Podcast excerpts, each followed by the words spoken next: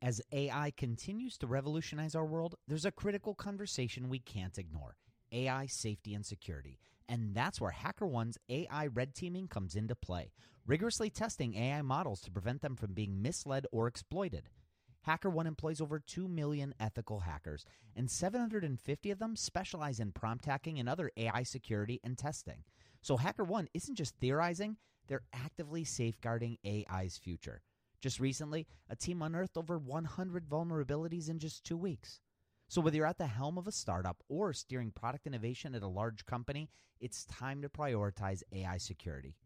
Visit hackerone.com slash AI for more. Again, hackerone.com slash AI.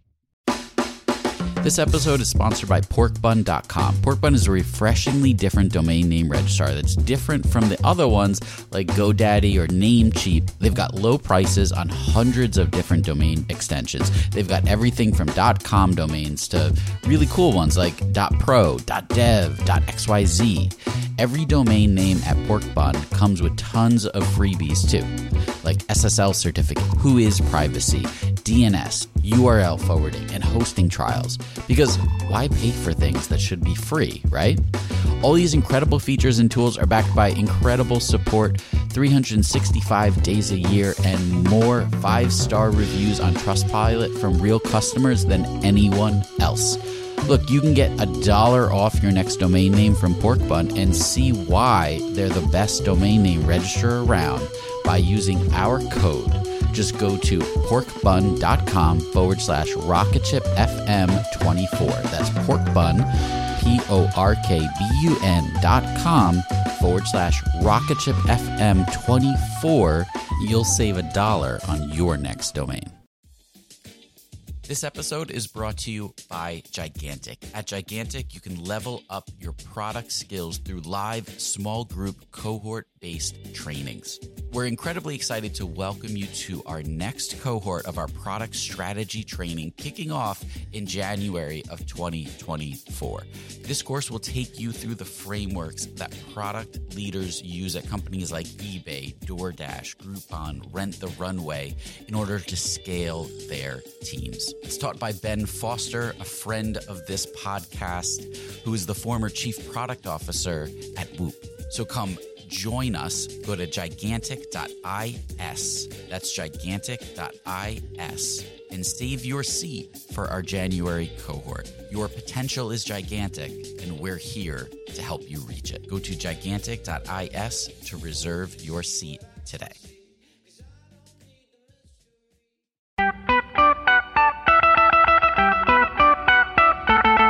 Welcome to the Rocket Ship Podcast. I'm Michael Sacca. I'm Joelle Steiniger. And I'm Matt Goldman. And we're having 20 minute talks with entrepreneurs teaching you how to launch your product into revenue. Check out our book at howtobuildarocketship.com to reserve your launch discount and to download a free chapter. Today on the podcast, we talked with Manuel Weiss, co founder and CMO of CodeShip and he shares how they apply the scientific method to everything they do, particularly in their marketing pipeline. So he shared examples of experiments they've run and how they iterate on them over time until they've optimized an assumption. And he also talks through their new framework and building blocks for deploying and maximizing the marketing materials that they create. We'd like to take a moment to thank our awesome sponsors. CodeShip makes continuous delivery simple and easy. Go to codeship.com slash rocketship to get 20% off three months. We'd also like to thank InVision app. InVision is by far the best prototyping and collaboration tool on the market. Go to InVision app forward slash rocketship to get the starter plan free for 90 days. Customer.io is a modern email platform built for startups. Go to customer.io slash rocketship to start sending emails that convert. Welcome to the Rocket Ship podcast. We're here with Manuel Weiss, the co founder of CodeShip and their marketing director, Manuel. Welcome. Hey, thank you for having me. Yeah, no, absolutely. So, um, we had Mo on here uh, a couple weeks ago. Uh, well, I guess a couple months ago now, and um, we wanted to have you back and kind of tell tell uh, everyone about what's happening currently at CodeShip. Yeah, sure. So I'd say there are two big things coming up. Um, one would be our redesign. Um, we are working hard on making stuff even simpler than it is right now. Um, people telling us that it's really easy to use CodeShip, but we know um, that it can be way easier. Um, so working hard on that. And the second thing is we actually launched this a few weeks ago and are now rolling it out um, publicly, basically, and promoting it is our freemium model. So basically, previously people had to pay um, to try CodeShip, and now it's completely free because we think that uh, continuous delivery is awesome and everybody should be able to try it and paying for it would be a barrier for people so we wanted to take that away. Awesome. Awesome. Um, and is that rolled out yet or is yeah the freemium the, the, the freemium is actually live so um, everybody can just sign in and get 100 builds per month and five private projects so we awesome. think that should enable startups and freelancers and even small teams to get started and try continuous delivery.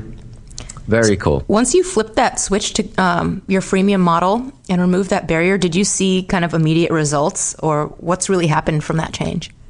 Well, yeah, the, the promotion went really well. So um, it was well planned, and we had several um, promotion waves uh, around that. And of course, we got a, a huge spike in visits and signups um, the first few days after after we launched it, and we still have increased visits. So I'd say, yeah, definitely it works, um, and we are happy with the outcome. Awesome.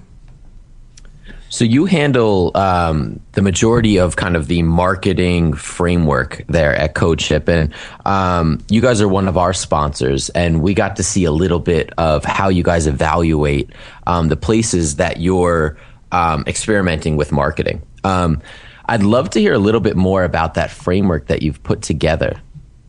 Yeah, sure. So basically, at CodeShip, we are uh, I'd say very numbers in, informed. So basically, with everything we do, um, also on the marketing side, of course, but also with features we build, basically anything, um, we have this rule that everything you think is only an assumption. And your assumptions have to be verified by experiments. So basically, you have a new idea and you want to try something um, you have to think about a way how this can be quantified and that it's measurable. And after you found a way, you just make your experiment and run it and gather the information out of it and see if your assumption was correct. And if the experiment failed completely, you just stop. And if the results were like okay ish, I guess, um, you just iterate the experiment and try to optimize it. And you do this like over several months and gather insights all the time. So in marketing, of course, um, we do it with analytics products and just having a look at the behavior of people coming to the page or how users are behaving inside the application, although that's the product funnel. Um, and with the features, it's just like we ask our users and customers what we can do better and we we realize where the problems are and basically that's um, I mentioned the, the, the, redesign of the application. That's basically the same approach. We just see where people have problems and then run a new experiment to try to make it better and look at the outcome. I love that. Uh, could you give like a specific example of something that you assumed, you tested, and maybe how you iterated on that? Uh, yeah, sure. Um, I, I, do it with basically anything, but a good example would be a podcast or newsletter sponsorship. For example, our sponsorship with you guys. Um, so basically, what I do is, um, so marketing and the company has the idea, okay, we want to um, try the channel podcasts. Um, and then I do some research, which podcasts are available and what would very likely fit to our like audience and the audience of the podcast. And then I pr- approach these people. So I, I approach you guys and ask you about average listeners and all, all the like interesting stuff that could help me estimate any outcome of the sponsorship. So basically, um, I ask the podcast hosters about average listens and how things evolved throughout the last few months. And then I personally have to estimate what will happen once the people come from the podcast to the homepage because um, this is where my real estimations have to start. So basically, um, I can go into a little bit of detail There is like I have a spreadsheet and I just put the information in there of how many listens and on average what I think how many people will um, hit our homepage. And then if the podcast topic is like going well with our homepage or if I should create a specific landing page that talks about more about the content that the podcast talks about. Um, because this, of course, would increase like conversion rates to signups um, because what you talk about on the landing page fits to what the podcast talks about. And after that, after all this information and estimations in my spreadsheet, I basically wait and am in con- contact with you guys all the time. And after about one month, I compare my estimations with reality. And then I have some columns that um, I, I called them failure in estimation. Um, and basically, this automatically calculates the difference between reality and my estimations. And if the threshold is too high, um, I've got conditional formatting set up for that, and then it's red. And I don't like it to be red, of course. Interesting. So, what are some of the metrics uh, that you're measuring uh, in this spreadsheet? Yeah, sure. So, um, right now at CodeShip, we are we're like really happy with the conversion rates from everything that's inside the product. So basically, um, after a person has signed up, becoming active and activated, and then a customer. So what marketing focuses on is getting people to the homepage and getting them to sign up. Um, so what we uh, are looking most closely at is where do come people from? How many people, unique visitors hit the homepage and how many of them sign up? This is the most important thing, but of course you want to take care that um, you really have to look at what happens after the people sign up as well, even though it's not my main responsibility, I would say at the moment, because that's the product funnel. But um, stuff that shouldn't happen is something like you you've got your paid on, online marketing set up and you see wow awesome there's there are a lot of signups. And then you realize okay you've got 240 signups in like three days but zero of them became activated user, users. So you know some something fishy is going on and suddenly the support team just tells you hey we've got an insane amount of of support requests. So basically what you did is you did something really harmful for your team and for your company because you got really uneducated leads inside of the product which increases support efforts of course. So this is not the main responsibility but you always have to keep this in mind that stuff like this can happen. So you're really focused on the quality of the lead that's coming in. Yes. Um, and sign up doesn't necessarily guarantee success, right? There's Definitely. actually you could, that, that's you're looking 100% down the funnel. Yeah. yeah. Um, that's really interesting. What are um, well, Matt, go ahead.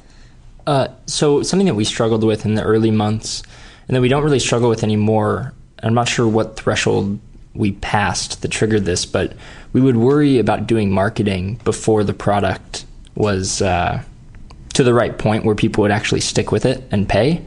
And there was almost like an embarrassment where we didn't want people in there. We definitely didn't want to pay or put a ton of effort into getting people in there because we didn't think it was ready.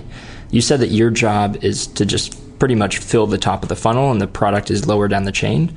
Was there a point uh, early on where they didn't want you pumping up the top of the funnel that's that's a great question. Um, it basically was the other other way around because I personally am like, I think one of my core strengths, or no, I know one of my core strengths is optimizing stuff. So basically, it really hurts physically. um, when I know there's more potential for a better conversion rate. But you had see uh, our CEO Mo on the podcast, and he's like the total opposite. He says, if stuff is remotely ready, put it out there and learn from your users. Learn all the time. Of course, you don't want to give them something that's completely broken, but as soon as it's it, it can create benefit and value for your users, put it out there because they will tell you what needs to be changed. And it's exactly like this. So um, I now I now approach it the same way. Um, and the good thing is um, it doesn't hurt that much because our conversion rates inside the product funnel are really good. We are very satisfied with them. Um, so that's not an issue for me there. Did you guys take that conscious approach of working on the product first, getting the numbers to where you wanted it to be, and then expanding out into paid advertising? So when we started, um, it was really funny when we started because we, we just had this like beta version and we put it out there and uh, Flo, one of our co-founders and the CTO, um, just like told friends about it and in university, and people started using it without us doing really that much. And then we, a big issue was for us. Okay, let's let's just people have to pay for it. And it was like, okay, let's do $9 because this will verify if this really can be a commercial product and we can make money with it. And then people really paid. So ever since then, so this was the moment that we knew, okay, there's gonna, this is, this can be a business and a business needs marketing. Um, so it's really cool that in our founding, found, our founding team is super multidisciplinary and everybody has like, feels in, in his heart that one thing has to be good. So basically, I was the one that said we really need to have good design and usability. And Flo, our CTO, wanted everything to be like super efficient and um, high quality software engineering. And Mo was the, the, business guy that wanted to have everything set up correctly uh, with the business. And we knew that we should do some marketing experiments, even though it was like we didn't have any money, but we knew we had to run some experiments to see if like, I remember we, we put like, I don't know, 200 bucks into uh, uh, Google ads just to see if somebody would click and um, we do this now every now and then just to to verify some assumptions regarding messaging. So basically, what words should uh, will people react better to, and then I just create a simple banner and see what banner, uh, which banner people click more onto.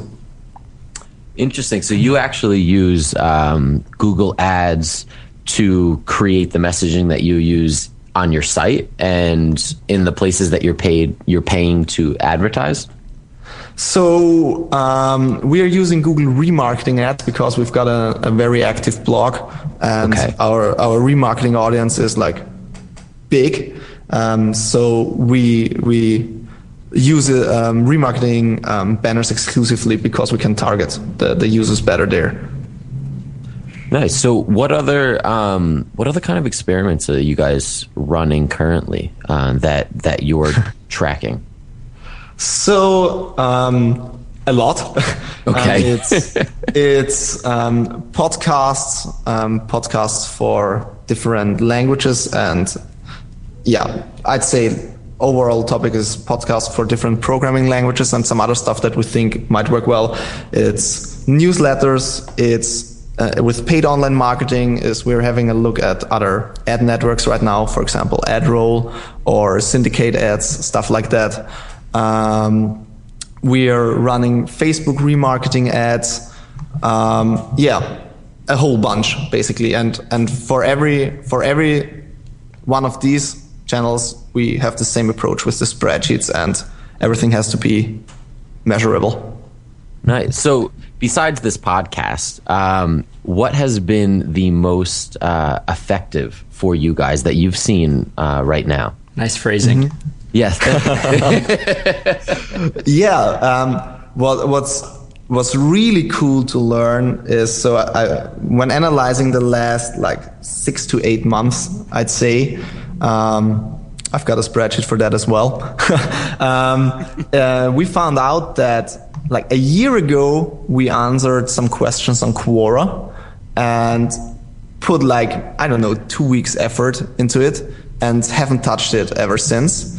And we found out that month by month since then, it, it gives us every month a lot of unique visitors to the homepage, um, creates a lot of signups, and the cool thing is it also creates a lot of customers. So the conversion rate from signups to customers with Quora is really good for us. I'd say this was the or is the one channel that I was like super psyched about when I analyzed all the data and suddenly all the cells in the spreadsheet turned green and I was like yes. wow, that's and that's I mean that's a free channel. Um, anyone can can can do Yes. that. It's it's your time and your knowledge that you're giving there. Exactly. Wow, and of course, amazing. uh, uh, of course, our blog works very well for us as well. and the retargeting signups. off of the blog.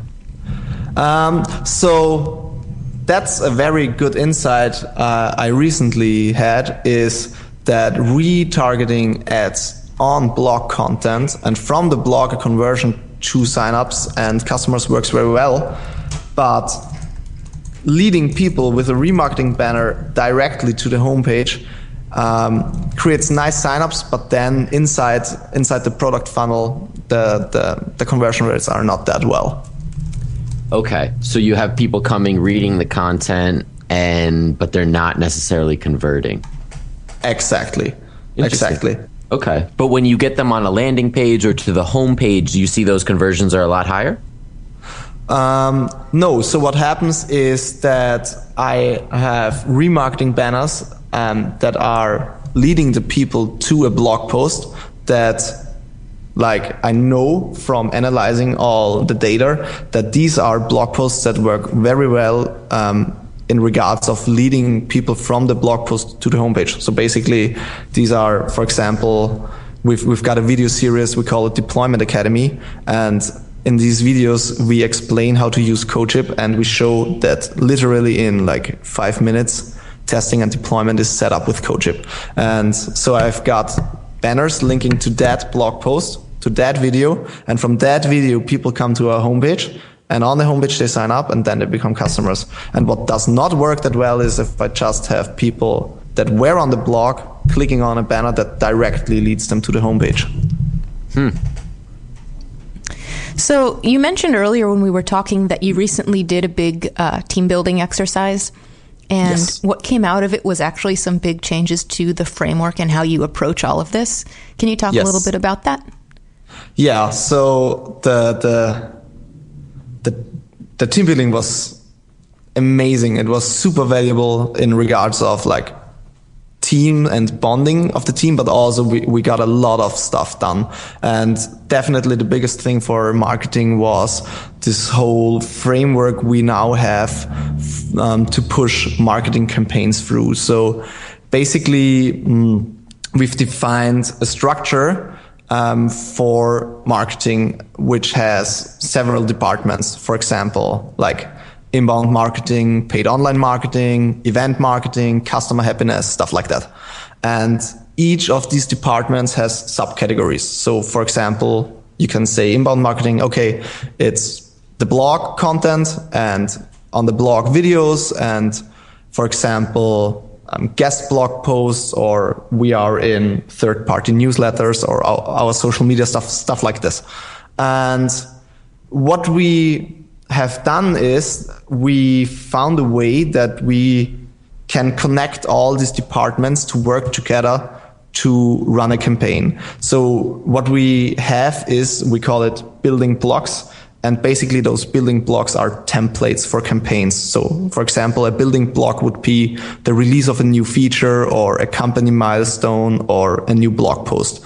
And then you can shoot this campaign through the framework, uh, literally from left to right. Um, and the building block tells you what you have to do with this campaign. So, for example, with a new blog post, um, in the department of inbound marketing, it would be promoting it on Twitter and on Facebook, telling people via email um, about it that we know might be interested in, creating a newsletter for it, and of course, writing the article on the blog.